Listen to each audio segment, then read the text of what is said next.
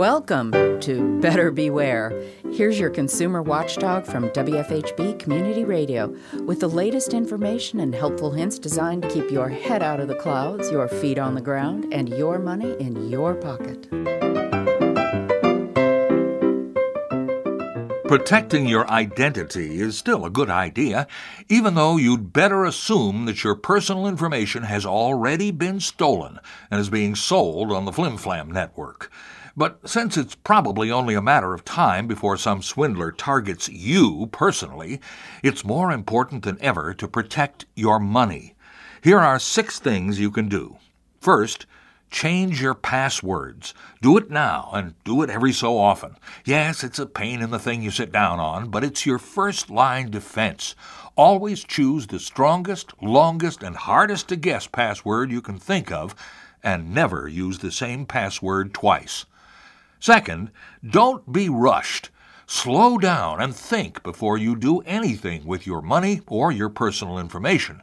Scammers always want you to hurry, so you won't have time to figure out you're being conned.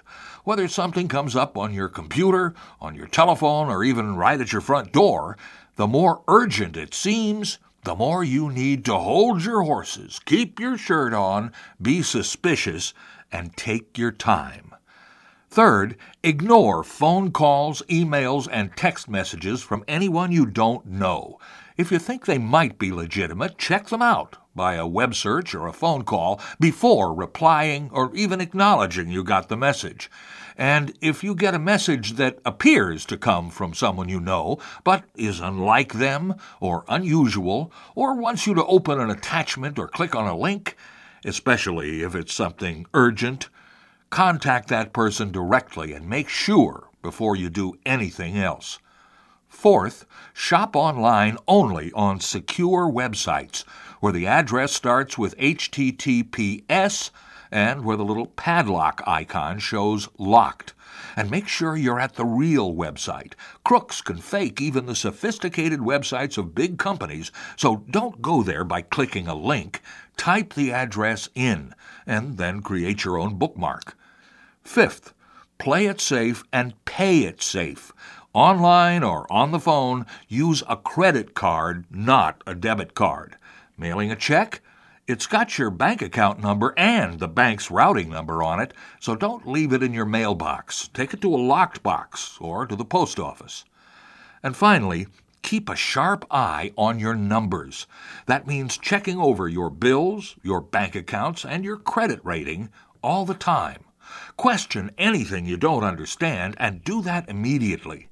You can access your credit rating free every year on creditkarma.com or annualcreditreport.com. And there are now four rating services Experian, Equifax, TransUnion, and Innovis. So check one every three months.